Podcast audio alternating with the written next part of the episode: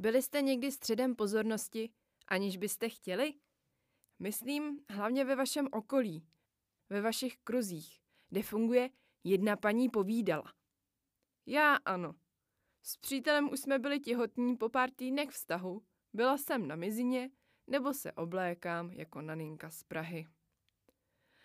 Ah, kolikrát jsem se snažila zamyslet nad tím, co na tom všichni mají.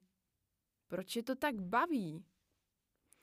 Říkám si, že když mám tak exkluzivní výhled z okna, je na čase pořídit si dalekohled.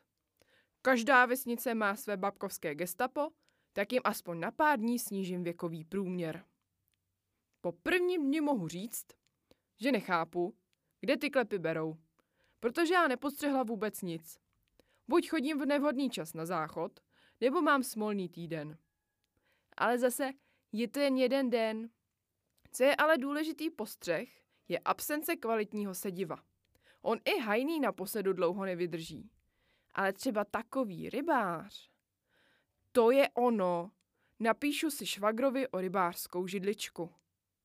Druhý den mám nejen exkluzivní výhled, ale i pohodlné sezení. Teď už mi jen chybí čepice s pitím. No taková ta americká, jak máte přidělané lahve na sluchátcích a cucáte brčkem.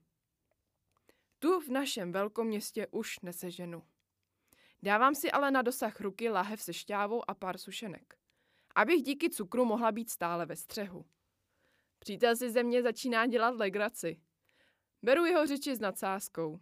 Slepice taky musí dlouho sedět, aby snesla vejce. Jediné, co jsem měla možnost vypozorovat, byla sousedka nesoucí plasty do kontejneru.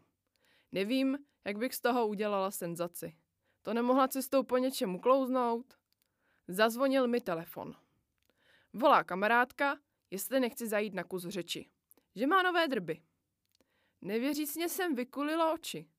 Nechápala jsem, kde je vzala. Hm. U šálku kávy, který pokračoval sklenici vína, jsem se dozvěděla aktuality ze vsi a okolí. Nebylo mi to nic platné, protože jsem neskončila u jedné sklenky. Noc plynula a já zvládla celou lahev.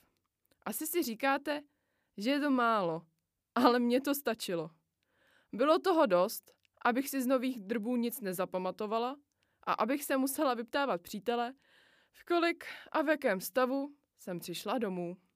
Popsal mi to velmi detailně, protože měl exkluzivní výhled, dalekohled a pohodlné sezení. K tomu dokonce i něco na zub. Mohl se jen smát a sledovat zápas mezi mnou a strmým kopcem, který mě nelítostně vracel dolů. Něco jako jeden krok dopředu, dva dozadu. Sice mě neslyšel, ale prý si mohu zajít k sousedům zleva i zprava, protože ti mě slyšeli víc, než bych chtěla.